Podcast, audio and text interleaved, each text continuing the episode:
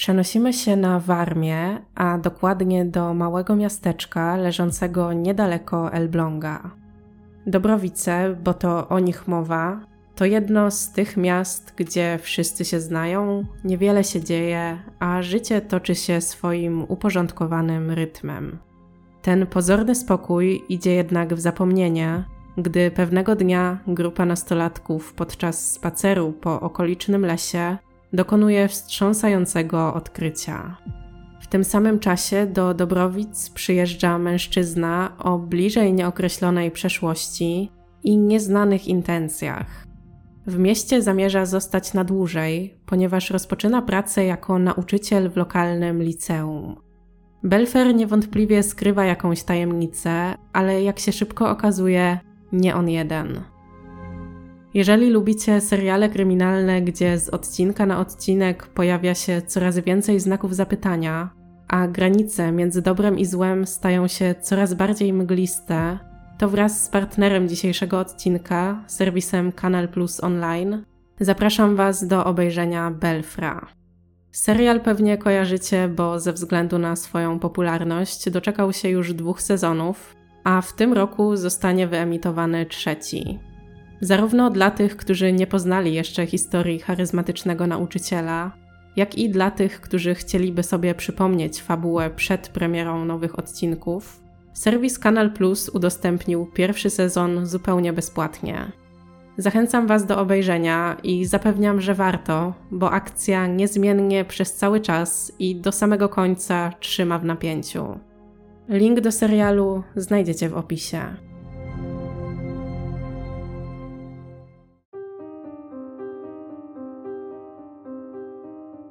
Nieprzypadkowo wspomniałam o serialu Belfer, ponieważ głównym antybohaterem dzisiejszej historii będzie, jak już widzicie po tytule, nauczyciel. Zaczniemy może trochę nietypowo, bo od podsumowania. Znacie pewnie takie powiedzenie: najgorzej, jak się komuś coś wydaje. I chyba nic tak dobrze nie podsumowuje dzisiejszej sprawy, jak ta fraza. Tym, co zapoczątkowało szereg makabrycznych zdarzeń, była błędna interpretacja cudzych intencji.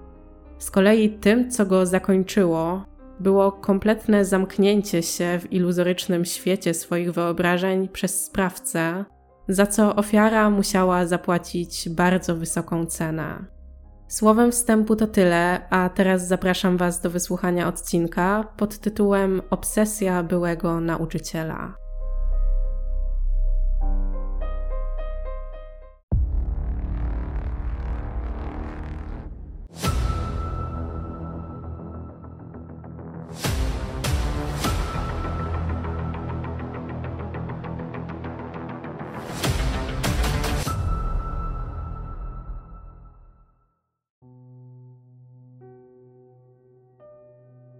Włodzimierz Z przychodzi na świat na przełomie lat 40. i 50.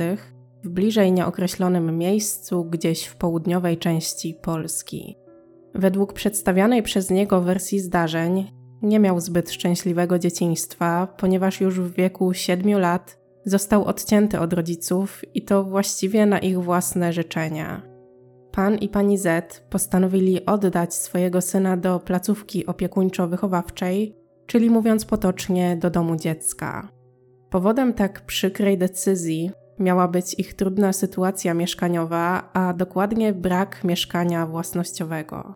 Mały Włodek poczuł się odrzucony i musiał odnaleźć się w nowej rzeczywistości, co niewątpliwie było bardzo trudnym zadaniem dla kilkuletniego chłopca. Informacja o zamieszkaniu w domu dziecka przeplata się jednocześnie z opowieściami na temat tego, jak przerzucano go z domu jednych krewnych do drugich. Być może było więc tak, że po czasie wrócił do domu rodzinnego, ale niekoniecznie do rodziców, a do kogoś z dalszych członków rodziny. Tak czy inaczej, w dzieciństwie mogło brakować mu stałego kontaktu z mamą i tatą, a częste zmiany miejsca zamieszkania spowodowały, że nigdzie nie czuł się jak u siebie. Prawdopodobnie to wtedy zaczęło kiełkować w nim poczucie wyalienowania i niedopasowania do żadnego środowiska, a stan ten zaczął mu ciążyć jeszcze bardziej, gdy wkroczył w dorosłość.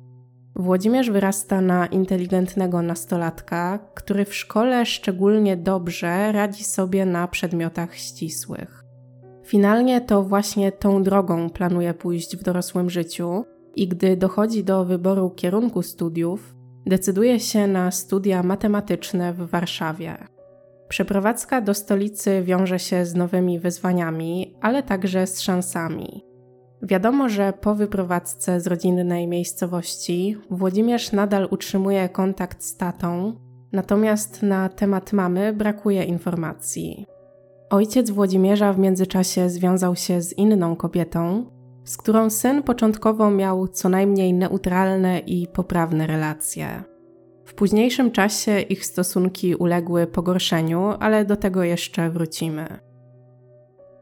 Nie wiadomo, czym młody mężczyzna zajmował się tuż po ukończeniu studiów. Jest jednak pewne, że kilka lat po opuszczeniu murów uczelni, w latach 80., pracuje jako nauczyciel matematyki w szkole podstawowej nr 53 na warszawskich Bielanach. Później zmienia miejsca pracy minimum dwukrotnie, ponieważ czuje się niewystarczająco doceniany przez swoich pracodawców. Jako, że początkowo uczy w podstawówce, to przekazuje wiedzę jedynie tym najmłodszym uczniom. Później, po zmianie miejsca pracy, zaczyna współpracować również z młodzieżą.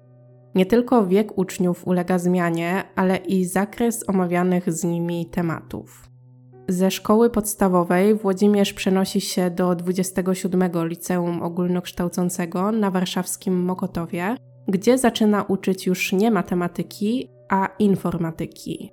Z kolei ostatnie lata przed emeryturą spędza w 41 Liceum Ogólnokształcącym imienia Joachima Lelewela, ponownie na warszawskich Bielanach i tam ponownie pracuje jako nauczyciel informatyki.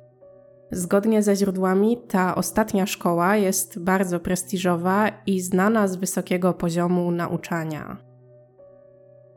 Mimo, że przez te wszystkie lata wiele rzeczy się zmieniło, to styl Włodzimierza pozostał niezmiennie taki sam.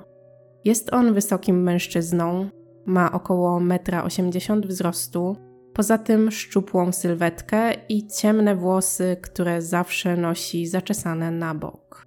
Ze względu na wadę wzroku, nieodłącznym elementem jego wizerunku są okulary korekcyjne w grubych oprawkach. Jego twarz zawsze zdobi starannie przystrzyżona broda oraz wąsy w stylu hiszpańskim, czyli takie z lekko podwiniętymi końcówkami.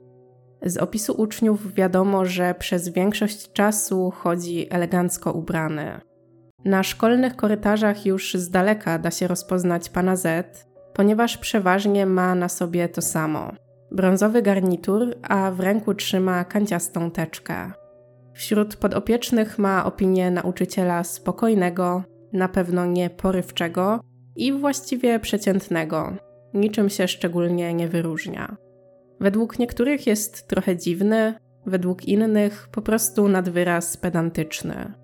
Przywiązuje dużą wagę do detali i nigdy nie rozstaje się ze swoim zeszytem, w którym wszystko skrupulatnie notuje. Jeżeli któremuś z uczniów uda się zobaczyć chociażby fragment tych notatek, to pierwszym, co rzuca się w oczy, jest staranne pismo. Cała zawartość notatnika wygląda bardzo estetycznie, bo Włodzimierz w swoich zapiskach skupia się nie tylko na szczegółach w znaczeniu merytorycznym, ale też w wizualnym. Wszystko podlega określonemu porządkowi, a ważne fragmenty są podkreślone lub zaznaczone odpowiednimi kolorami. Co do samej treści prowadzonych przez niego zajęć, to uczniowie wspominają, że pan Z wyjątkowo często kazał im ćwiczyć robienie projektów w programie 3D Studio. Jak nazwa wskazuje, jest to program dedykowany głównie do tworzenia grafiki trójwymiarowej, a także animacji.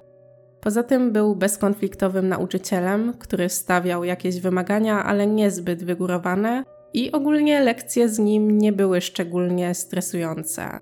Z drugiej strony, mężczyzna był niewątpliwie zamknięty w sobie i mało kontaktowy, co niektórym uczniom przeszkadzało. Część z nich uważa, że bardzo trudno było się z nim porozumieć i raczej słabo tłumaczył nowe zagadnienia.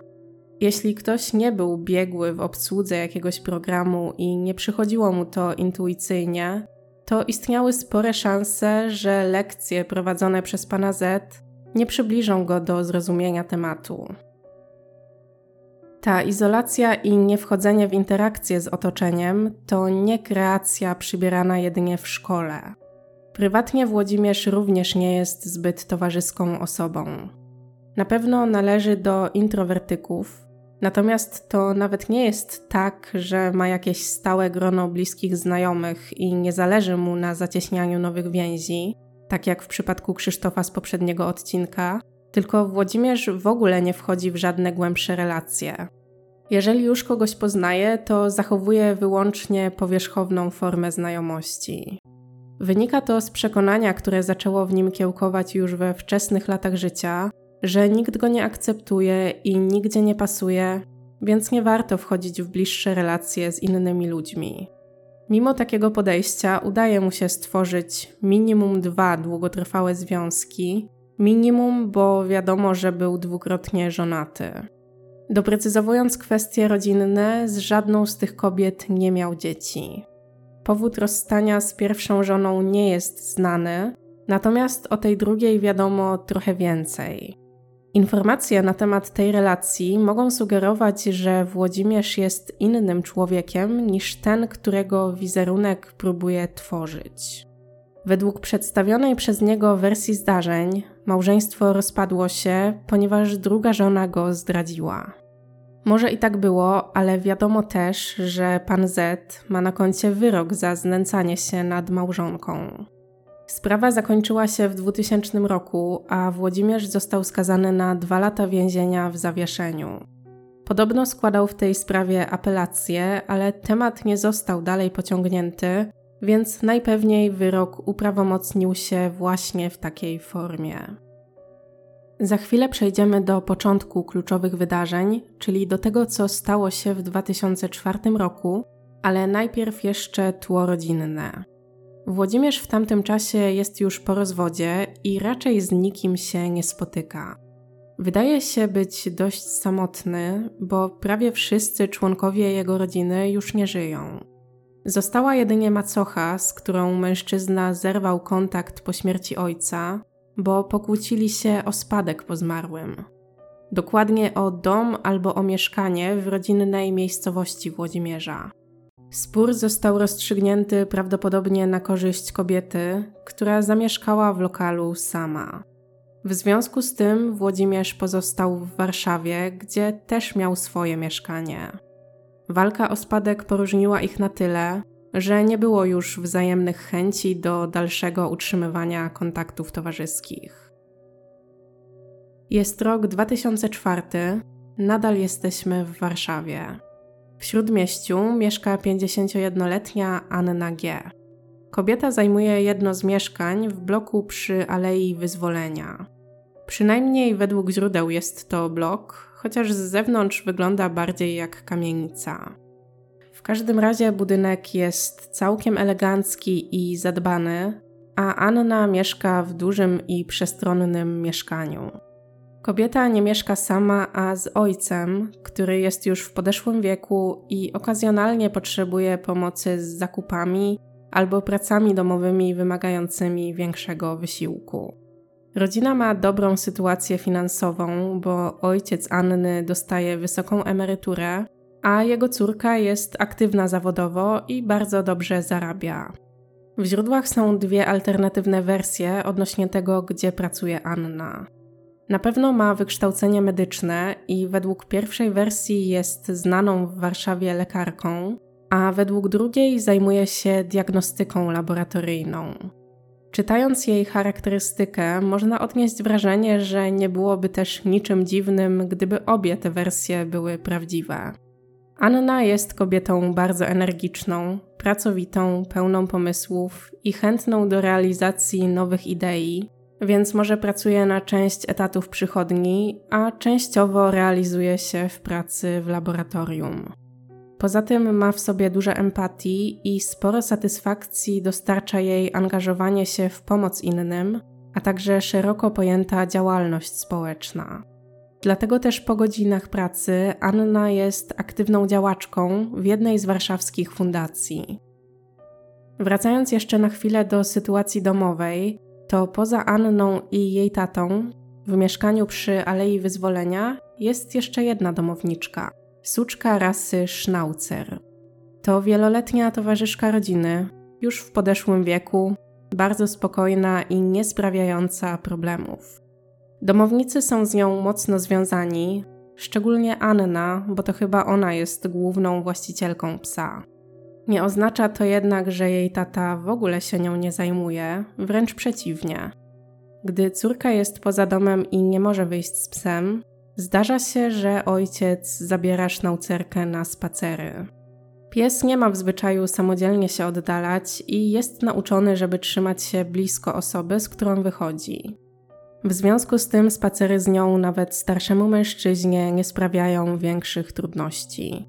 Poza trójką domowników był jeszcze syn Anny, natomiast jakiś czas temu się usamodzielnił i wyprowadził. Mimo tego ma dobry kontakt z mamą i dziadkiem, często rozmawiają, a gdy może, to przyjeżdża w odwiedziny. Nie znalazłam informacji, czy Anna była w stałym związku z ojcem chłopaka, a jeżeli tak, to kiedy i z jakiego powodu się rozstali, bo pewne jest, że w 2004 roku kobieta nie spotyka się z żadnym mężczyzną. W tym samym czasie Włodzimierz ma 55 lat i jest już na emeryturze. Mógł na nią przejść wcześniej, mimo że nie osiągnął jeszcze wieku emerytalnego, bo jak pewnie wiecie, nauczycieli te ograniczenia nie do końca obowiązują. Uczący muszą po prostu wyrobić konkretną liczbę lat pracy i wtedy mogą przejść w stan spoczynku. Mimo dużej ilości wolnego czasu, sytuacja Włodzimierza nie wygląda kolorowo, bo stan jego finansów nie kształtuje się najlepiej. Mężczyzna otrzymuje zaledwie 1200 zł emerytury, co starcza na podstawowe potrzeby, jednak szuka jakiegoś zajęcia, dzięki któremu będzie mógł sobie dorobić. Tak trafia na wydawałoby się idealne dla niego ogłoszenie. Ogłoszeniodawca potrzebuje kogoś, kto stworzy stronę internetową dla jednej z warszawskich fundacji. Włodzimierz kontaktuje się pod wskazanym numerem, deklaruje, że chętnie podejmie się zadania i umawia się na podpisanie umowy. Ogłoszenie opublikowała Anna, a fundacja, dla której ma być stworzona witryna internetowa, jest oczywiście tą, w której ona sama działa. Podpisują z Włodzimierzem umowę zlecenie i tak rozpoczyna się ich znajomość. Po paru rozmowach na gruncie czysto zawodowym, coś między nimi zaiskrzyło. Niewątpliwie wpadli sobie w oko, a korespondencja mailowa dotycząca tego, jak ma wyglądać docelowa strona internetowa, szybko przerodziła się w wiadomości o tematyce prywatnej. Rozmawiają w bardzo szczery sposób, opowiadają sobie o dotychczasowych przejściach, sekretach, a także ogólnie o swoich zainteresowaniach i tym, jak spędzają poszczególne dni. Tak mijają trzy tygodnie, a tematy do rozmów się nie kończą. Umawiają się więc na pierwszą randkę, czyli wspólny seans w kinie Atlantyk. Spotkanie okazuje się być udane, więc na jednej randce się nie kończy. W kolejnych tygodniach wspólnie chodzą do kin, kawiarni, czasem odwiedzają siebie w domach, a czasem gdzieś wyjeżdżają. Początkowo bardzo dobrze się między nimi układa, relacja rozwija się w swoim tempie, a obie strony są na równi zaangażowane. Włodzimierz okazjonalnie pomaga swojej partnerce w różnych pracach domowych, czasem coś naprawia, a czasem na przykład jeździ z nią po zakupy, jeżeli akurat robi jakieś większe zapasy. Zdarza mu się również zaprosić ją na samodzielnie ugotowany obiad.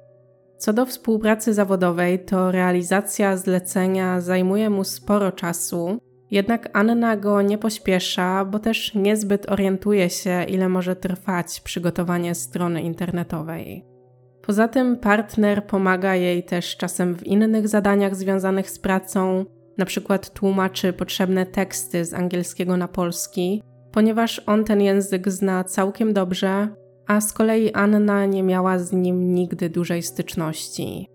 Mając to wszystko na uwadze, kobieta uznaje, że wydłużony czas realizacji zlecenia nie jest niczym dziwnym czy niepokojącym. Z pozoru wszystko wygląda więc normalnie, a ich związek zdaje się zmierzać w dobrą stronę. Jednak od czasu do czasu Anna zauważa pojedyncze czerwone flagi. Zdarza się, że Włodzimierz bywa bardzo apodyktyczny, czasem wręcz zaborczy i zdecydowanie widać, że ma problem z przyjęciem jakiejkolwiek negatywnej informacji zwrotnej na swój temat. Jest wobec siebie praktycznie bezkrytyczny, ale zupełnie nie działa to w drugą stronę. Z jego wypowiedzi da się łatwo wywnioskować, że ma bardzo wysokie wymagania wobec innych. Co do zachowania względem samej Anny, to zaczyna ją coraz bardziej osaczać. Niby przypadkowo zostawia u niej w domu swoje rzeczy, na przykład kapcie, aby jak mówi móc w nich chodzić, kiedy u niej jest. Bez przerwy chce wspólnie spędzać czas, przez co Anna czuje, że całkowicie traci swoją przestrzeń. Jest to dopiero początek związku, więc tempo może być dla niej po prostu za szybkie, albo z góry liczyła na trochę luźniejszą relację. Kobiecie nie podoba się, że Włodzimierz przekracza stawiane przez nią granice i powoli zaczyna tracić zainteresowanie związkiem z nim. Nie może definitywnie zerwać kontaktu, ponieważ w tle nadal jest łączący ich kontrakt. Partner nie skończył jeszcze strony internetowej fundacji, więc choćby z tego względu muszą się ze sobą komunikować. Znajomość więc nadal trwa, ale Anna podchodzi do niej z coraz większą rezerwą. Mniej więcej dwa miesiące po pierwszej randce Anna obchodzi swoje urodziny. Z tej okazji Włodzimierz daje jej niekonwencjonalny prezent. Starannie spisuje na kartce listę dobrych uczynków, które dla niej wykonał, a za które ona w jego ocenie niewystarczająco mu podziękowała. Zastanawiacie się pewnie, ile tego rodzaju zarzutów mogło się pojawić w ciągu zaledwie dwóch miesięcy randkowania. Otóż 40. Gdy siadają na ławce w parku, a on zaczyna po kolei odczytywać każdy punkt, Anna przeżywa niemały szok. Tym bardziej, że cała ta przemowa nie ma mieć jedynie funkcji informacyjnej, a Włodzimierz oczekuje, że partnerka wytłumaczy się z każdego zarzutu. Początkowo Anna jest tak zaskoczona, że dostosowuje się do tych absurdalnych oczekiwań, ale sytuacja robi się jeszcze bardziej kuriozalna, gdy Włodzimierz zaczyna notować każdą z jej odpowiedzi. Swoją drogą te dobre uczynki, za które ona mu rzekomo należycie nie podziękowała, to są rzeczy typu wspólne zakupy w supermarkecie, pójście z jej koleżankami na spacer po parku w Powsinie albo zainstalowanie myszki komputerowej. Rzeczywiście brzmi to wszystko jak powody do dozgonnej wdzięczności. Cierpliwość Anny kończy się dopiero na punkcie numer 16. To wtedy przerywa całą tą farsę, wstaje i odchodzi. Wydaje się, że to definitywny koniec ich znajomości, ale jakimś sposobem Włodzimierzowi udaje się ją przekonać, aby dała mu kolejną szansę i tym samym umawiają się ze sobą jeszcze przez kilka miesięcy. Przełom nadchodzi w listopadzie, kiedy po wielu miesiącach pracy Strona internetowa fundacji wreszcie jest gotowa. Zachowanie Włodzimierza w stosunku do Anny nadal jest, delikatnie mówiąc, dyskusyjne, więc ich relacja zmierza bardziej w stronę końca niż jakiegokolwiek rozwoju. Jeszcze w tym samym miesiącu umawiają się na wieczorną randkę. Gdy nadchodzi data planowanego spotkania, Anna, która miała ciężki dzień i jest zmęczona po pracy, uprzedza Włodzimierza, że tym razem nie da rady przyjść. Rozmawiają chwilę przez telefon, on wydaje się bardzo rozczarowany, obraża się i mówi kobiecie, że jak nie przyjdzie, to jest to ich ostatnia rozmowa. Anna potwierdza, że nie przyjdzie, bo tak jak wspominała, nie ma siły, więc partner po prostu się rozłącza. Ona jakoś szczególnie się tym nie przejmuje, ponieważ już od dłuższego czasu znajomość mocno jej ciążyła i rozważała zerwanie. Skoro takie rozwiązanie wyszło od drugiej strony, to uznaje, że widać tak miało być i to definitywny koniec relacji. Niestety w tamtym momencie Anna zupełnie nie zdaje sobie sprawy, jak bardzo jest w błędzie. Być może dla niej to był koniec, ale dla Włodzimierza wręcz przeciwnie. Już kilka dni po rozstaniu mężczyźnie przechodzi złość na byłą partnerkę i dochodzi do wniosku, że szkoda mu tego czasu i wysiłku, który zainwestował w relacje, więc może jeszcze da się to jakoś odbudować. Próbuje podjąć kontakt, jednak nie dociera do niego najistotniejszy argument. Anna już nie chce się z nim spotykać. Zakończyły się stosunki łączące ich zarówno na stopie biznesowej, jak i osobistej, więc nie ma powodu, aby w dalszym ciągu ze sobą rozmawiali. Ona wielokrotnie mu to sygnalizuje na różne sposoby, jednak on zupełnie nie przyjmuje tego do wiadomości. Po kilku tygodniach Anna zaczyna umawiać się z innym mężczyzną, więc w jej życiu definitywnie nie ma już miejsca dla byłego partnera, który nawet mimo tego nie potrafi odpuścić. Niecały miesiąc po rozstaniu, to jest 6 grudnia w Mikołajki, przychodzi do jej mieszkania. Anny akurat nie ma w domu, jest jedynie jej tata, który wpuszcza Włodzimierza do środka. Mężczyźni przez chwilę rozmawiają, a emerytowany nauczyciel ukradkiem wchodzi do sypialni byłej partnerki i zostawia jej pod poduszką prezenty.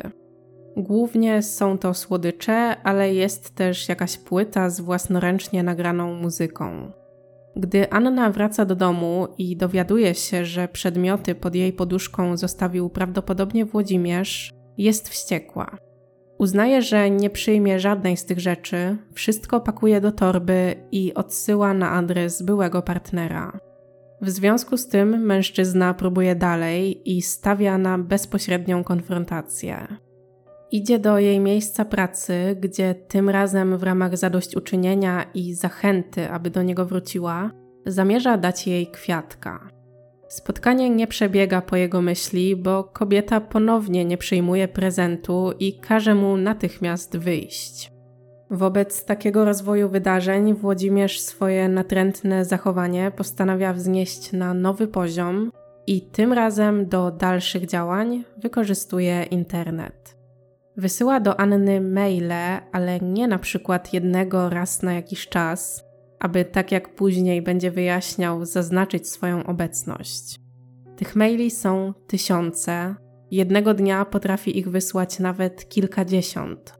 Zważywszy na to, ile czasu musi poświęcać na pisanie tych wszystkich wiadomości, prawdopodobnie nie robi niczego poza tym i ewentualnie jakimiś podstawowymi czynnościami życiowymi. Ton i styl tych wiadomości jest bardzo zróżnicowany. Czasem są to maile neutralne, w których Włodzimierz przez nikogo niepytany opisuje, co się u niego dzieje. Czasem tematyka zakrawa o romantyczną i wyznaje Annie uczucia, a czasem, co niepokojące, grozi jej. Przytłaczająca większość tych wiadomości jest jednak kompletnie pozbawiona sensu, a mężczyzna głównie zamieszcza w nich jakieś obrazki i wierszyki znalezione w internecie. Opiszę Wam zaraz jeden przykład, żebyście mogli sobie wyobrazić, jak to dokładnie wyglądało. Więcej przykładów nie będę podawać, bo są to treści wywołujące raczej zażenowanie niż cokolwiek innego, i w mojej opinii szkoda na nie czasu podcastowego. Jeżeli jednak ktoś jest bardzo ciekawy i chciałby więcej na ten temat doczytać, to odsyłam do książki Heleny Kowalik, z której pochodzi opis, czyli Warszawa Kryminalna, tom drugi. Dokładne dane odnośnie rozdziału i wydania macie w źródłach. Wracając do maili, to w jednym z nich Włodzimierz wysłał Annie zdjęcie, będące naturalnie fotomontażem, na którym widać ich głowy wystające z muszli klozetowej. Pod zdjęciem dodał podpis: Ach, jak przyjemnie kołysać się wśród fal. Wysyłane przez niego wiadomości nie zachęcają do jakiejkolwiek odpowiedzi, więc też Anna w żaden sposób się do nich nie odnosi. Ignoruje każdy z tysięcy maili, co według Włodzimierza wcale nie oznacza, że była partnerka nie chce z nim rozmawiać, a jedynie tyle, że nadal czeka na bardziej wymyślne działania po jego stronie. Być może z tego powodu wraca do działań pozainternetowych, ale tym razem nie powtarza wcześniejszych błędów i unika bezpośrednich interakcji. Bardziej zależy mu na ciągłym sygnalizowaniu swojej obecności.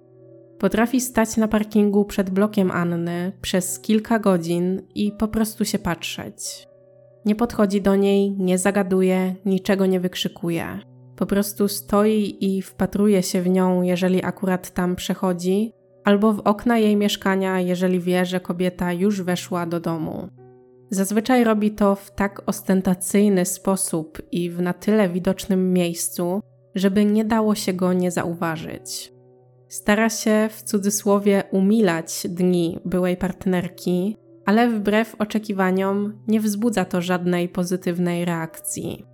Jedno ze źródeł przytacza wypowiedź Anny, która mówi, że może z zewnątrz takie działania mogły się komuś wydawać sympatyczne i romantyczne, ale dla niej zdecydowanie takie nie były. Nie ma się co dziwić, skoro wszystko działo się wbrew jej woli, ale według mnie to, co robił Włodzimierz, ogólnie nie brzmi sympatycznie, niezależnie od okoliczności. Brzmi to bardziej jak rzeczy utrudniające życie i generujące konieczność sprzątania, ponieważ przykładowe działania to mazanie szminką po szybach samochodu. Włodzimierz rysował w ten sposób głównie serduszka. Zaklejanie lusterek i drzwi samochodowych znaczkami pocztowymi z rysunkami kwiatów, czy też zostawianie jedzenia w różnych miejscach. Przykładowo w tłusty czwartek zostawił Annie pod drzwiami pączki. Może część osób nie uznałaby tego jeszcze za śmiecenie albo niszczenie mienia, natomiast kolejne działania już raczej tak. W kolejnych miesiącach Anna napotykała m.in. takie niespodzianki jak pusta butelka po kubusiu przywiązana do klamki, kukurydza z puszki wysypana na dachu jej auta, czy siatka z burakami przywiązana do antenki samochodowej. Włodzimierz w swoich poczynaniach robi się coraz bardziej zuchwały, a swojej ofiary nie opuszcza nawet na krok. Z ukrycia robi jej niezliczone ilości zdjęć, a wysyłane przez niego maile zawierają coraz bardziej niepokojące treści. Przykładem może być bardzo znaczący cytat pochodzący z wcześniej wymienionej książki, ale nie tylko, bo wiele źródeł również przytaczało zdanie: Tylko bezpośrednio przykre doświadczenie może sprawić, że coś do ciebie dotrze. Wkrótce Anna zgłasza sprawę policji, natomiast funkcjonariusze nie wiedzą, jakie działania mogą podjąć, aby jej pomóc. Gdy informuje ich, że Włodzimierz robi jej zdjęcia z ukrycia, konfiskują mu aparat.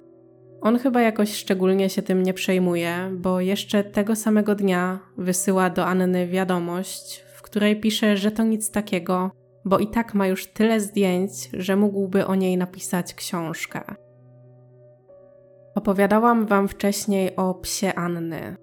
Teraz wrócimy na chwilę do tego wątku.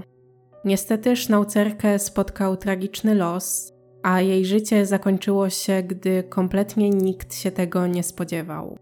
Pewnego razu, gdy tata Anny, jak to miał w zwyczaju, wyszedł z nią na spacer, suczka zniknęła. Mężczyzna rozmawiał przez chwilę z sąsiadem i nie zauważył momentu, kiedy się oddaliła. Nie był szczególnie wyczulony na to, że może uciec, bo tak jak wspominałam, pies zawsze trzymał się blisko osoby, z którą spacerował. Jakiś czas później sznaucer został znaleziony na dnie szybu windowego, gdzie ktoś z całą pewnością go wepchnął. W momencie odnalezienia już nie żył, więc nie było mowy o jakimkolwiek ratunku. Dla Anny był to ogromny cios. Miała dość jasne podejrzenia, kto mógł dopuścić się tak makabrycznego działania, jednocześnie nie było żadnych dowodów świadczących o winie Włodzimierza. Może oprócz tego, że wiedział, jak bardzo związana jest ze swoim czworonożnym przyjacielem i z łatwością dało się przewidzieć, że utrata psa sprawi jej ból. Czy to miało być to bezpośrednio przykre doświadczenie, o którym pisał w mailach? Może, ale ostatecznie nigdy nie zostało to potwierdzone. Nadchodzi rok 2006, czyli mijają blisko dwa lata, odkąd Włodzimierz i Anna ze sobą zerwali. Sytuacja w ogóle nie ulega poprawie, a Anna jest nieustannie nękana niechcianymi wiadomościami i prezentami. W jednym z maili mężczyzna prosi ją o spotkanie i jednocześnie obiecuje, że jeśli się zgodzi i otwarcie powie mu, że nie chce go więcej widzieć, on na zawsze da jej spokój. Jednocześnie zaznacza, że jeżeli nie dostanie odpowiedzi na tą wiadomość, uzna, że Anna chce, aby nadal ją nachodził i obiecuje jej, że będzie to robił skuteczniej niż do tej pory. Kobieta nie wysyła mu żadnej odpowiedzi, bo prawdopodobnie od dawna zupełnie ignoruje jego maile i usuwa je bez wcześniejszego zapoznania się z treścią. Tym samym Włodzimierz odbiera to jako przyzwolenie na kontynuowanie swoich działań i nie zamierza odpuszczać. Trudno stwierdzić, dlaczego Anna na przykład nie dodała jego adresu mailowego do czarnej listy, albo w ogóle nie usunęła konta. Może chciała w jakiś sposób zachować dowody, a może miała inny powód. Niestety brak podjętych działań poskutkował negatywnym rozwojem wydarzeń. Wspomniany adres mailowy założył jej kiedyś sam Włodzimierz. Był to jeden z punktów na stworzonej przez niego liście rzeczy, za które Anna mu odpowiednio nie podziękowała. Pewnie nadal pamiętał hasło, może nawet skoro był tak pedantyczny, to wcześniej je sobie gdzieś zapisał. Każdym razie dzięki temu włamał się na jej konto, a następnie do blisko 100 kontaktów, w tym na przykład jej zwierzchników z pracy, wysłał zredagowaną przez siebie wiadomość. Treść miała formę dialogu, mniej więcej na poziomie tego obrazka z muszlą klozetową, bo w mailu Włodzimierz przedstawił rozmowę pomiędzy Anną a lustereczkiem. Takim jak w bajce pod tytułem Królewna Śnieżka, gdzie zła macocha pytała swoje zwierciadło o różne rzeczy i zawsze zaczynała te pytania od frazy lustereczko powiedz przecie. Tutaj schemat jest ten sam, aczkolwiek pytania w ogólnym rozrachunku są trochę inne. Na początku może jest mała zbieżność, bo autorka zadaje pytania, na które odpowiedzi mają docelowo zwiększyć jej poczucie własnej wartości, natomiast później rozmowa przybiera zupełnie inny obrót. Zwierciadło wprost obraża swoją rozmówczynię, a gdy Anna przykładowo pyta lusterko, dlaczego nikt jej nie zauważa, ono odpowiada tak, żeby jak najbardziej ją zdyskredytować. Kobieta regularnie zgłasza problem policjantom i prokuratorowi, tylko niewiele to daje, bo brakuje odpowiedniego przepisu, na podstawie którego funkcjonariusze mogliby poprowadzić dalsze działania. Pojęcie stalkingu, czyli uporczywego nękania, zostaje wprowadzone do polskiego prawa dopiero kilka lat później, dokładnie w 2011 roku. Jedyne, co można by podciągnąć pod problem Anny, to zwykłe nękanie, wspomniane wyłącznie w kodeksie wykroczeń. To zresztą też nie jest idealne rozwiązanie, bo w zachowaniu Włodzimierza nie ma jawnej agresji ani gruźb karalnych, więc jest ryzyko, że jeśli doszłoby do konfrontacji na sali sądowej, zabraknie materiału dowodowego, na podstawie którego można by go skazać.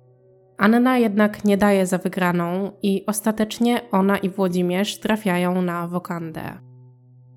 Postępowanie kończy się w marcu 2007 roku, a wyrok, tak jak można było się spodziewać, brzmi absurdalnie nisko, ponieważ sprawca zostaje zobowiązany jedynie do zapłaty 400 zł grzywny na rzecz swojej ofiary.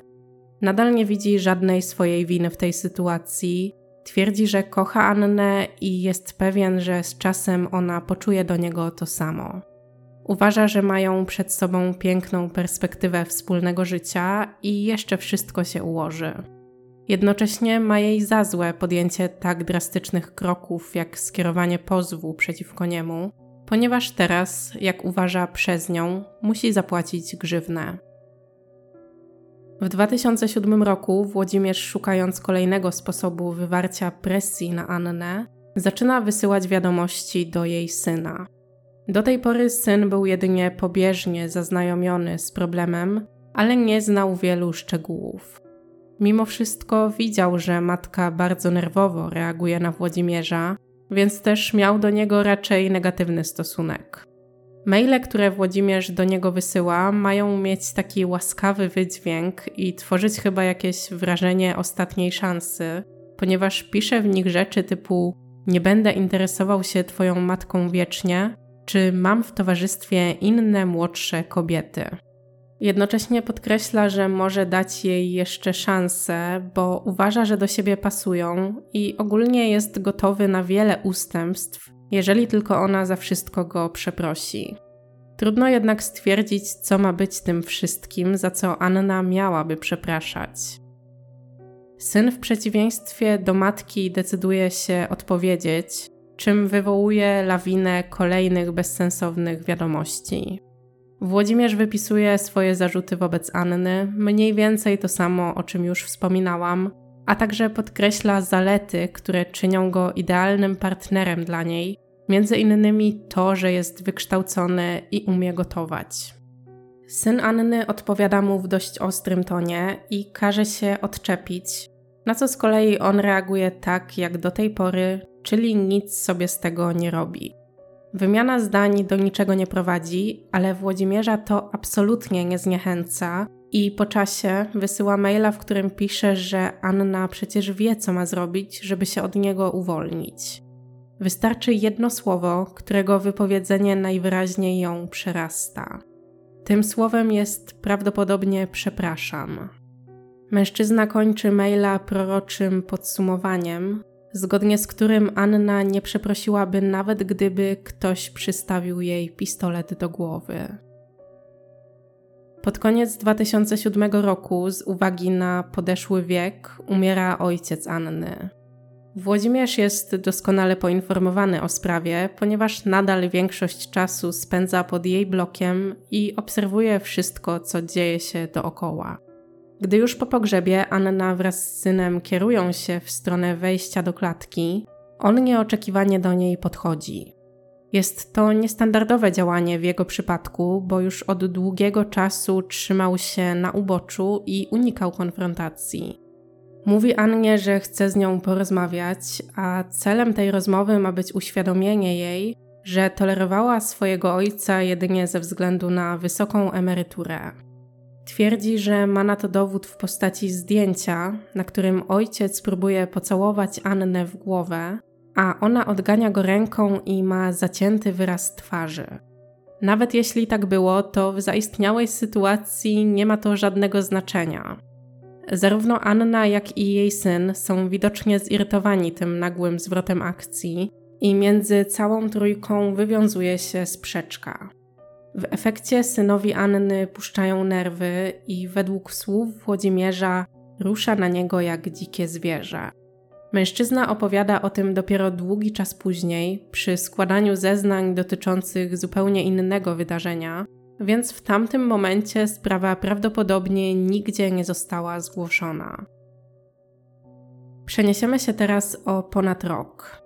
Jest luty 2009 roku, czyli zbliżamy się powoli do piątej rocznicy zerwania głównych bohaterów. Wobec takiego upływu czasu chyba najbardziej zaskakujące jest to, że ta historia nadal trwa. 2 lutego 2009 roku Anna dostaje kolejnego maila z już tak dobrze znanego adresu, którego najpewniej w ogóle nie otwiera. Mail zawiera dość enigmatyczną treść, bo nadawca pisze tylko: Komu bije dzwon? Bije on tobie. Minęły prawie dwa lata od wyroku, a Włodzimierzowi nadal nie udało się wypłacić Annie zasądzonych 400 zł grzywny.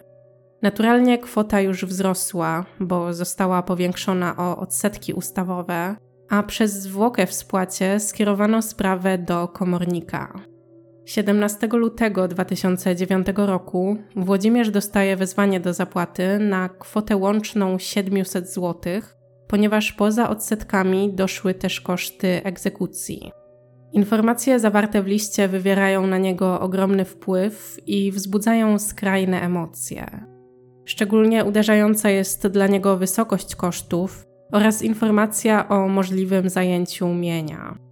Według jego późniejszych słów w liście było też coś o możliwości zdjęcia odzienia, ale to chyba kwestia błędnej interpretacji. Dwa dni później, w czwartek 19 lutego około godziny 19, Anna wraca do domu. Tego dnia akurat przypada tłusty czwartek, a Włodzimierz zostawiał jej już w przeszłości torebki z pączkami, więc zastanawia się, czy i tym razem czeka na nią jakaś niechciana paczka. W pierwszej chwili nie może znaleźć wolnego miejsca parkingowego, więc krąży po osiedlu, zastanawiając się, gdzie mogłaby zostawić samochód. Kilka minut po godzinie 19 wchodzi do klatki i idzie na górę. Po wejściu na odpowiednie piętro zauważa, że pod drzwiami nie ma na szczęście żadnej paczki. Wyjmuje klucz i wkłada go do zamka, ale wtedy coś odwraca jej uwagę. Słyszy za sobą szelest, więc spogląda do tyłu i w półmroku widzi sylwetkę, jak się szybko okazuje, sylwetkę napastnika. Przed pierwszym ciosem rozpoznaje Włodzimierza ubranego w grubą, puchową kurtkę. Mężczyzna siedział na półpiętrze już od dłuższego czasu. Najwidoczniej wszedł za jakimś sąsiadem i czekał, aż Anna wróci do domu. Gdy kobieta się do niego odwróciła, uderzył ją pięścią w głowę, a następnie zaczął kopać po całym ciele. Ona była w takim szoku, że nie zdążyła jakkolwiek zareagować i szybko straciła przytomność. Potem osunęła się na wycieraczkę przed swoim mieszkaniem i stała się kompletnie bezbronna. Wtedy napastnik wyjął ostry szpikulec o długości około 15 cm i zadał jej łącznie 20 ciosów. W kieszeni kurtki miał ukryte jeszcze trzy noże, których jednak nie użył. Ciosy zadawał owładnięty emocjami, właściwie na oślep. Celował w różne miejsca w obrębie górnych partii ciała. Hałasy zwróciły uwagę sąsiadki mieszkającej naprzeciwko Anny i kobieta po chwili wychyliła się ze swojego mieszkania, aby sprawdzić, co się dzieje. Widząc, że lokatorka została zaatakowana, a stojący nad nią mężczyzna trzyma jakieś ostre narzędzie, wystraszyła się i z powrotem weszła do mieszkania. Będąc w środku, zadzwoniła pod numer alarmowy i opisała widok, który przed chwilą zastała na klatce schodowej. Włodzimierz, słysząc dźwięk otwieranych, a następnie zamykanych z trzaskiem drzwi, wystraszył się i podjął decyzję o ucieczce na półpiętro. Tam zostawił wcześniej swoją torbę, którą teraz w pośpiechu założył na ramię, przed tym wyciągając z niej samodzielnie skonstruowany pistolet. W drodze do wyjścia zatrzymał się jeszcze na chwilę nad byłą partnerką, przyłożył jej do skroni lufę i strzelił. Potem wybiegł z klatki i oddalił się w nieznanym kierunku. Nabój o kalibrze 5,6 mm nie przebił czaszki, tylko prześlizgnął się bokiem. Strzał z bliskiej odległości spowodował, że kula nie miała szansy rozpędzić się i uderzyć w cel z taką siłą, jak w przypadku strzału z dystansu. Kilka minut później Anna się budzi. Ku swojemu zaskoczeniu leży na podłodze u siebie w mieszkaniu, a głowę ma owiniętą zakrwawionym ręcznikiem. Pochylają się nad nią jej syn oraz sąsiad mieszkający piętro niżej. Informują, że zaraz przyjedzie karetka i zgodnie z ich zapowiedzią wkrótce do mieszkania wchodzą sanitariusze, a także policjanci. Ofiara ataku od razu podaje imię i nazwisko osoby, która próbowała odebrać jej życie. Następnie trafia do szpitala, gdzie lekarze wyjmują pocisk. Kobieta ma złamaną kość skroniową, a poza tym oczywiście ranę postrzałową i liczne rany kłute. Mimo tego lekarze uznają jej stan za stabilny. To chyba najbardziej szokujący element tej historii, ale Anna przeżyła postrzał w głowę. Nie obyło się natomiast bez znacznego uszczerbku na zdrowiu, bo nawet wiele miesięcy po zdarzeniu kobieta notorycznie odczuwa silne bóle głowy. Strzał z tak bliskiej odległości spowodował u niej również 40% utratę słuchu. Policjanci dysponujący danymi oprawcy ruszają w pościg. Technicy sprawdzają klatkę schodową w bloku przy Alei Wyzwolenia i zabezpieczają znalezione na niej ślady. Sprawcy w trakcie ucieczki wypadło kilka przedmiotów, między innymi okulary oraz opakowanie po kremie Nivea. Poza imieniem i nazwiskiem Anna podała również adres Włodzimierza. Funkcjonariusze jadą więc na miejsce, a jako że nikt nie otwiera, wyważają drzwi i samodzielnie dostają się do środka. Po wcześniejszej charakterystyce Włodzimierza można by się spodziewać, że tak pedantyczna osoba będzie mieć zadbane i wysprzątane mieszkanie. Jest jednak zupełnie odwrotnie, a wnętrze zdaje się kompletnie nie pasować do zawsze uporządkowanego byłego nauczyciela. Mieszkanie jest co prawda bardzo przestronne, ale mimo tego kompletnie zagracone. Ponadto w środku jest zwyczajnie brudno, co w ogóle nie zachęca do wejścia dalej. Naturalnie wygląd lokalu nie leży w kręgu zainteresowań policjantów. Im chodzi głównie o znalezienie napastnika, którego w mieszkaniu z całą pewnością nie ma. Nie znajduje też żadnych wskazówek mogących ich naprowadzić na trop poszukiwanego, w związku z czym decydują się przepytać sąsiadów. Niestety i oni nie są zbyt cennym źródłem informacji. Nikt nie wie, gdzie może znajdować się Włodzimierz, bo też nikt nie utrzymuje z nim bliższych kontaktów. Wśród sąsiadów ma neutralną opinię, zwyczajny mężczyzna na emeryturze, niczym się nie wyróżniający. Wobec braku nowych ustaleń funkcjonariusze ruszają dalej. Zdjęcie Włodzimierza zostaje opublikowane w mediach wraz z rysopisem oraz odpowiednim komunikatem. W ramach dodatkowej charakterystyki pojawia się informacja, że mężczyzna sporo czasu spędza przed komputerem, więc być może zatrzyma się w jakiejś kafejce internetowej. Osoby bywające lub pracujące w takich miejscach proszone są o wzmożoną czujność. Mijają kolejne dni, a policjanci nie otrzymują żadnego zgłoszenia o tym, że ktoś widział poszukiwanego. Przełom następuje dopiero po czterech dniach, w poniedziałek 23 lutego. Dzielnicowy pracujący w obszarze warszawskiej dzielnicy Kabaty patroluje tego dnia teren tamtejszego lasu kabackiego. Nie spodziewa się, że kogokolwiek spotka, bo pogoda w ogóle nie zachęca do spacerów. Mróz utrzymuje się od kilku dni, a ruch w Warszawie jest ograniczony przez obfite opady śniegu. Gdy policjant przejeżdża obok drewnianej wiaty, ktoś jednak zwraca jego uwagę. Na ławce siedzi mężczyzna, który wydaje się być kompletnie wyziębiony. Ubrany jest w grubą puchową kurtkę, a gdy dzielnicowy podchodzi bliżej, okazuje się, że pod kurtką ma ukrytą broń.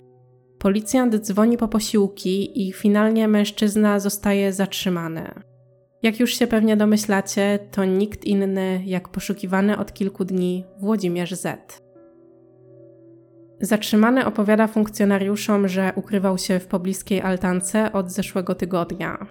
W trakcie zatrzymania ma przy sobie przedmioty codziennego użytku, to jest jedzenie oraz środki higieny, a poza tym wspomnianą wcześniej broń, metalowy pręt, trzy scyzoryki oraz pudełko, w którym ukrył 31 naboi.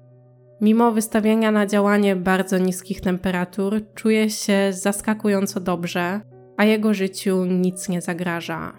Wkrótce zostaje przewieziony na komendę, gdzie już dwa dni później, 25 lutego, składa zeznania przed prokuratorem. W trakcie składania wyjaśnień częściowo przyznaje się do zarzucanych mu czynów, ale w ogóle nie okazuje z tego powodu żalu. Potwierdza, że pobił Annę, jednak twierdzi, że ani przez sekundę nie chciał jej zabić.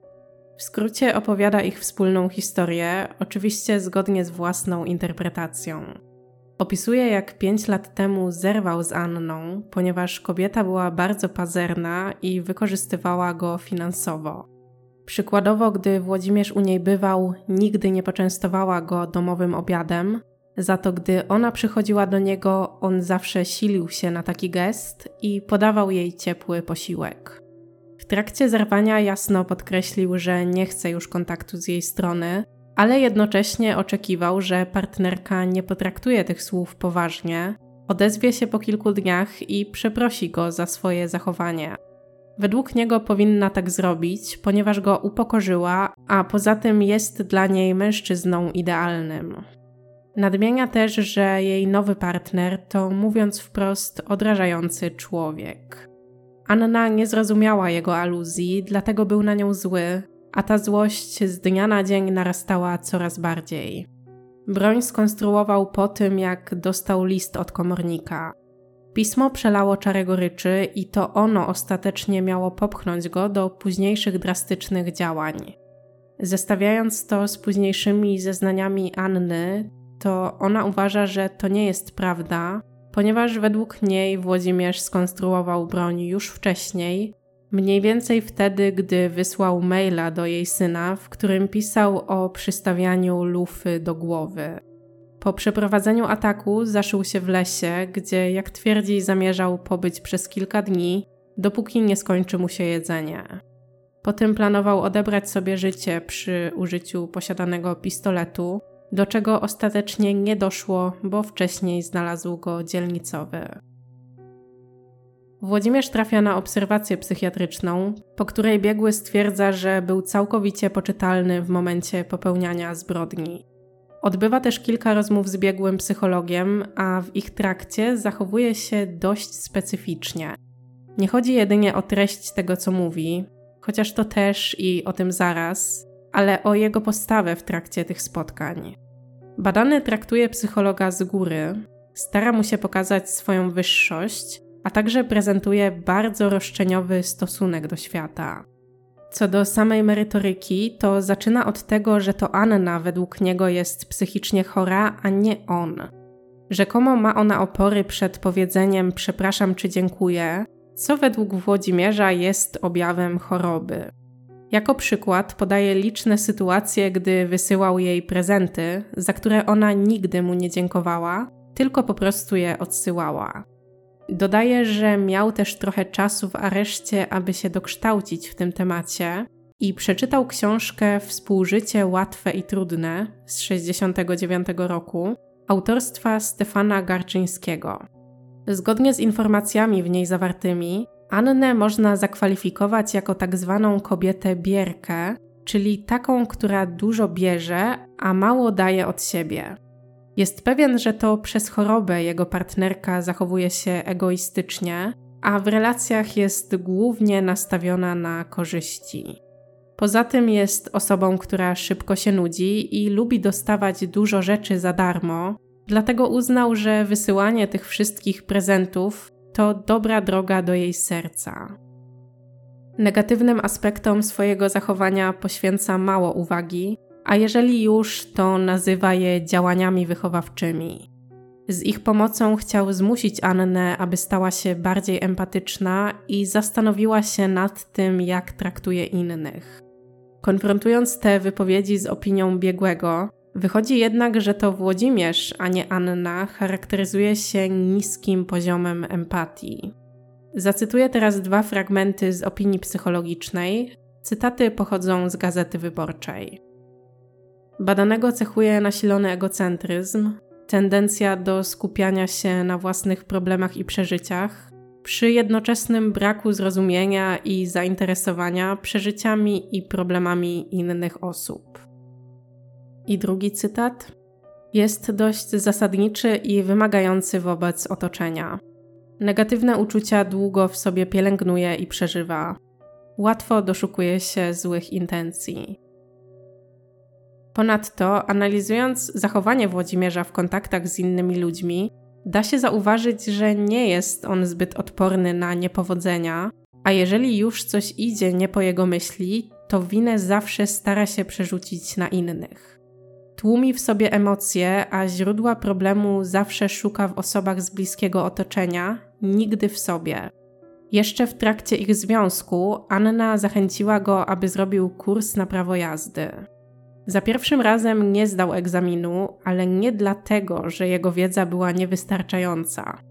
Według niego wina w pełni leżała po stronie partnerki, ponieważ to ona namówiła go na kurs i powinna bardziej mu pomóc w przygotowaniach do zaliczenia. Z takim podejściem raczej trudno o szybkie przyswojenie wiedzy, więc ostatecznie Włodzimierz podchodził do egzaminu aż sześć razy. Co do eskalacji emocji, to według psychologa zachowanie agresywne kompletnie nie leży w jego naturze, więc podjęcie tak bezpośredniego ataku było kompletną anomalią w jego zachowaniu. Na zakończenie wątku opinii psychologicznej powiem, jak badanie podsumował sam Włodzimierz. Kopię dokładnego opisu sporządzonego przez biegłego zamówił sobie do aresztu. Po drobiazgowym zapoznaniu się z dokumentem uznał, że psycholog go nie rozumie, ponieważ te wszystkie wymienione cechy ma przecież Anna, a nie on. W trakcie oczekiwania na proces Włodzimierz nie próżnuje i stara się przekonać wszystkich do swoich racji. Prokuratorowi wysyła liczący kilkadziesiąt stron elaborat, w którym zapewnia, że cel postępowania już został osiągnięty, ponieważ on poczuł wewnętrzny spokój i z całą pewnością nigdy więcej nie złamie prawa. Poza tym ma nowy plan na życie, w którym nie ma miejsca dla Anny, dlatego chciałby już całkowicie się od niej odciąć. Tym samym wolałby nie wracać do wydarzeń z 19 lutego, a żeby uniknąć niepotrzebnego postępowania sądowego, proponuje ugodę. Może dobrowolnie poddać się zaproponowanej przez siebie karze. Zważywszy na to, że za usiłowanie zabójstwa grozi mu dożywocie, to jego propozycja jest co najmniej absurdalna. Włodzimierz proponuje, że może poddać się karze tak do półtora roku więzienia, co ważne, w zawieszeniu maksymalnie do pięciu lat. Tak jak można się było spodziewać, prokurator nie jest szczególnie zainteresowany tą propozycją, więc ostatecznie ugoda nie dochodzi do skutku. Nowy plan życiowy Włodzimierza również nie zostaje zrealizowany, albo może ulega jakiejś modyfikacji, bo kilka miesięcy po zatrzymaniu, w grudniu 2009 roku, mężczyzna ponownie próbuje skontaktować się z Anną. W okolicach świąt Bożego Narodzenia wysyła jej paczkę. Trudno stwierdzić, w jaki sposób w ogóle to zorganizował, będąc w areszcie, ale paczka zawiera prezent. Tym razem zdecydował się podarować Annie książkę na temat depresji, aby, jak to określił w dedykacji, mogła poczytać o swoich stanach depresyjnych. Do paczki z uwagi na panującą akurat porę roku dołączył opłatek. Poza paczką wcześniej wysyłał jej również listy, jednak podobnie jak na maile nie doczekał się odpowiedzi. Wobec tego uznał, że Anna może pomijać listy, ale pakunek na pewno zwróci jej uwagę. Być może zwrócił, ale i tak nie sprawdziła jego zawartości, ponieważ paczki w ogóle nie przyjęła. Pierwszy wyrok zapada 23 listopada 2010 roku przed Sądem Okręgowym w Warszawie. Przewodniczącym składu sędziowskiego jest sędzia Tomasz Całkiewicz. Wyrok poprzedza trwający kilka miesięcy proces, a sprawa jest regularnie komentowana m.in. na forach dyskusyjnych, gdzie pojawiają się wpisy byłych uczniów Włodzimierza. Absolwenci nie mogą uwierzyć, że były nauczyciel byłby zdolny do usiłowania zabójstwa. Swoją drogą, podobna zależność jak w innej sprawie z Warszawy, którą omawiałam wcześniej, gdzie oskarżoną była Renata K., również nauczycielka. Anna występuje w procesie jako oskarżycielka posiłkowa i już na początku prosi sąd o możliwość składania zeznań bez obecności oskarżonego. Nie chce również słuchać przedstawionej przez niego wersji zdarzeń, na co sąd ostatecznie się zgadza. Po złożeniu wyjaśnień Anna opuszcza salę sądową, chyba w ogóle nie przypuszczając, ile czasu dzięki temu udaje jej się zaoszczędzić. Zresztą chyba nikt się nie spodziewał, że oskarżony będzie składał zeznania aż przez 6 godzin.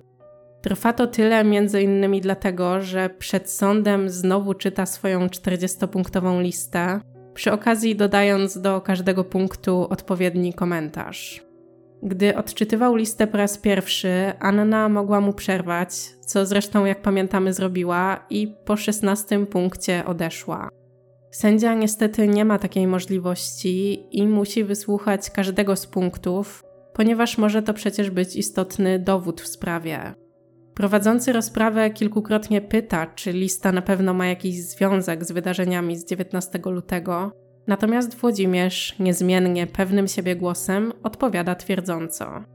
Poza tym przyjmuje dokładnie taką linię obrony jak w trakcie składania wcześniejszych zeznań, Informuje sędziego, że w kamienicy przy Alei Wyzwolenia znalazł się przypadkiem.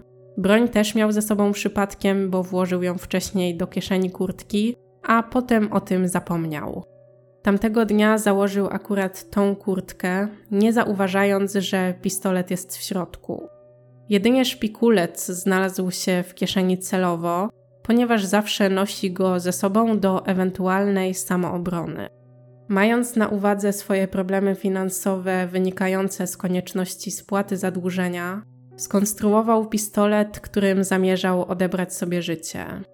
Przed tym chciał po raz ostatni zobaczyć Annę, dlatego wszedł do jej bloku i czekał na klatce schodowej, aż wróci. Decyzja o podjęciu ataku była spontaniczna, a po wszystkim do lasu kabackiego dostał się pieszo.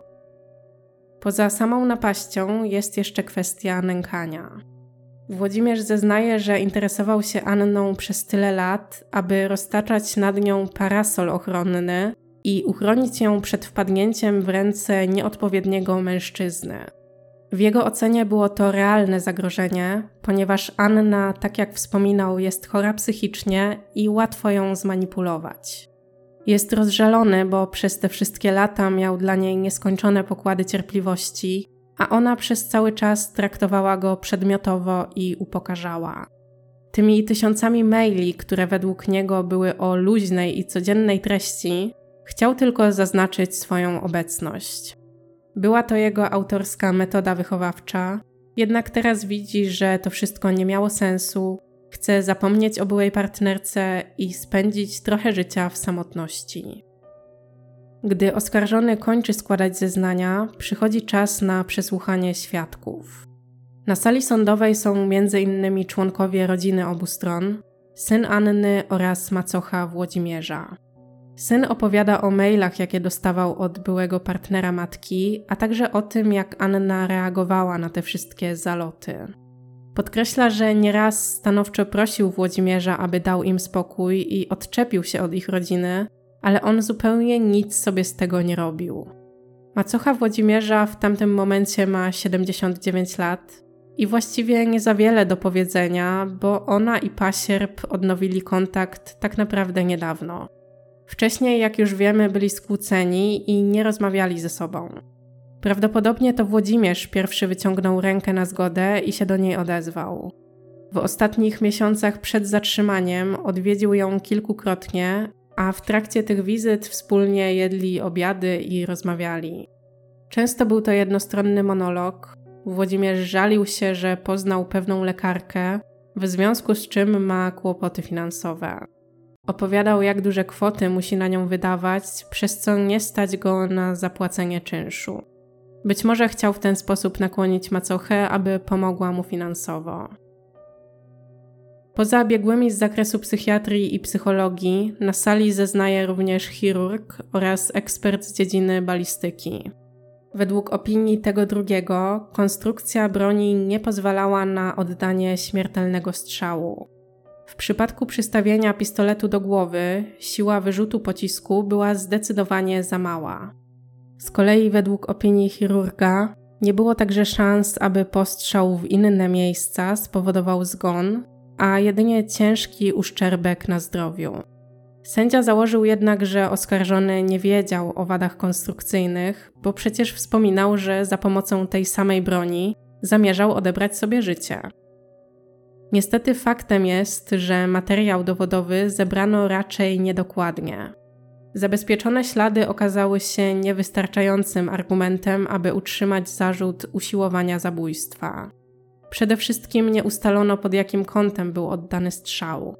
Czy Włodzimierz strzelał, aby zabić i to wyłącznie wina pistoletu, że się nie udało? Czy jednak coś spowodowało, że strzelił w taki sposób, aby kula przeszła bokiem? Według adwokata jego klient miał sporą przewagę i gdyby chciał zabić, to by zabił.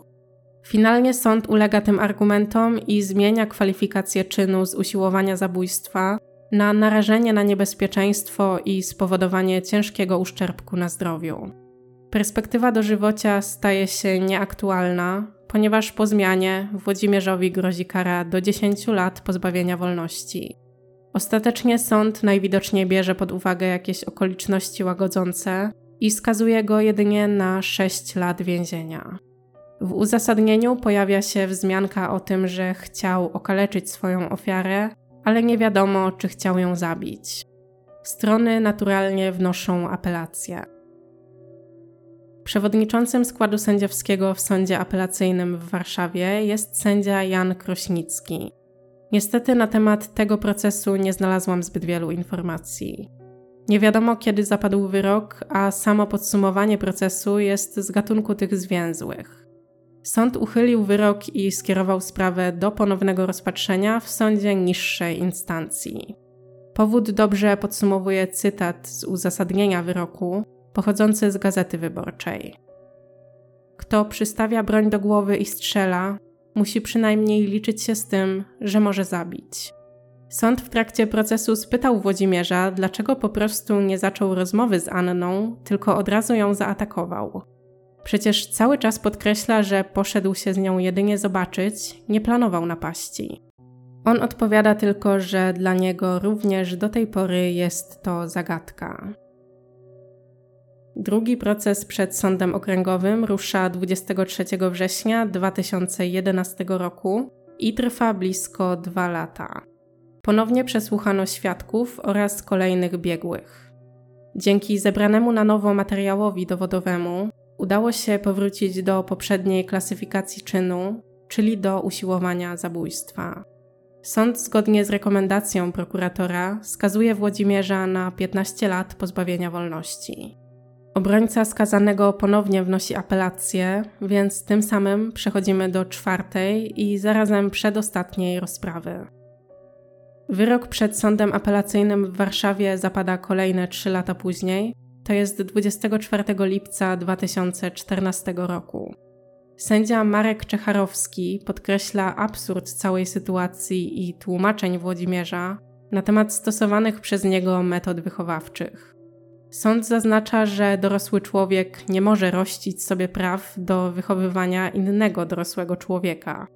Zamiar zabójstwa jest dość jasny i wydaje się wątpliwe, aby oskarżony faktycznie planował odebrać sobie życie, bo nie zrobił tego w ciągu tych kolejnych dni, gdy był poszukiwany. Przez cały ten czas po prostu ukrywał się przed policją, jednocześnie mając przy sobie rzeczy niezbędne do przeżycia. W związku z tym można wywnioskować, że broń zabrał ze sobą w wiadomym celu. W ogóle jeszcze na chwilę odchodząc od sprawcy, to zwróćcie uwagę, jakie to przykre, że ofiara już piąty raz jest zmuszona opowiadać o tych wszystkich traumatycznych zdarzeniach. Przez to, że regularnie musi przeżywać całą sekwencję zdarzeń na nowo, pewnie tym trudniej jest jej przepracować to wszystko i iść dalej. Sąd apelacyjny podtrzymuje zarzut usiłowania zabójstwa, natomiast biorąc pod uwagę, że Włodzimierz przez całe dotychczasowe życie nie przejawiał cech świadczących o demoralizacji i dobrze funkcjonował w społeczeństwie, sąd zmniejsza karę do 12 lat pozbawienia wolności. Areszt zostaje wliczony na poczet kary, a o zwolnienie warunkowe oskarżony będzie się mógł ubiegać najwcześniej po 8 latach odsiadki, czyli mniej więcej w lutym 2017 roku. Korzystając z ostatniej deski ratunku, pełnomocnik Włodzimierza wnosi kasację do Sądu Najwyższego.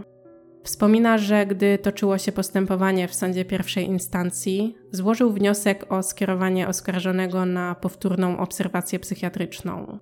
Sąd tego wniosku w ogóle nie rozpatrzył, co według adwokata jest dużym uchybieniem i z uwagi na to proces powinien zostać wznowiony. Sąd Najwyższy nie podziela jego zdania i pod koniec 2015 roku odrzuca kasację. Wyrok zachowuje się więc w niezmienionej formie i o ile dobrze liczę, nawet jeśli Włodzimierz nie uzyskał zgody na wcześniejsze wyjście, to już od dwóch lat przebywa na wolności. Ostatnie doniesienia na jego temat pojawiają się w kontekście kasacji, więc nie wiadomo, czym obecnie się zajmuje. Pozostaje jedynie mieć nadzieję, że cokolwiek by to nie było, trzyma się z dala od Anny. I to tyle na temat sprawy. Razem z serwisem Kanal Plus Online dziękujemy za wysłuchanie odcinka. Jako, że kolejny opublikuję pewnie za jakieś dwa tygodnie, to żeby Wam się w międzyczasie nie nudziło, włączcie sobie Belfra. Jeżeli materiał Ci się spodobał i chcesz wesprzeć dalszą podcastową działalność, możesz postawić mi kawę na Buy Coffee Strona nie wymaga rejestracji. Link znajduje się w opisie.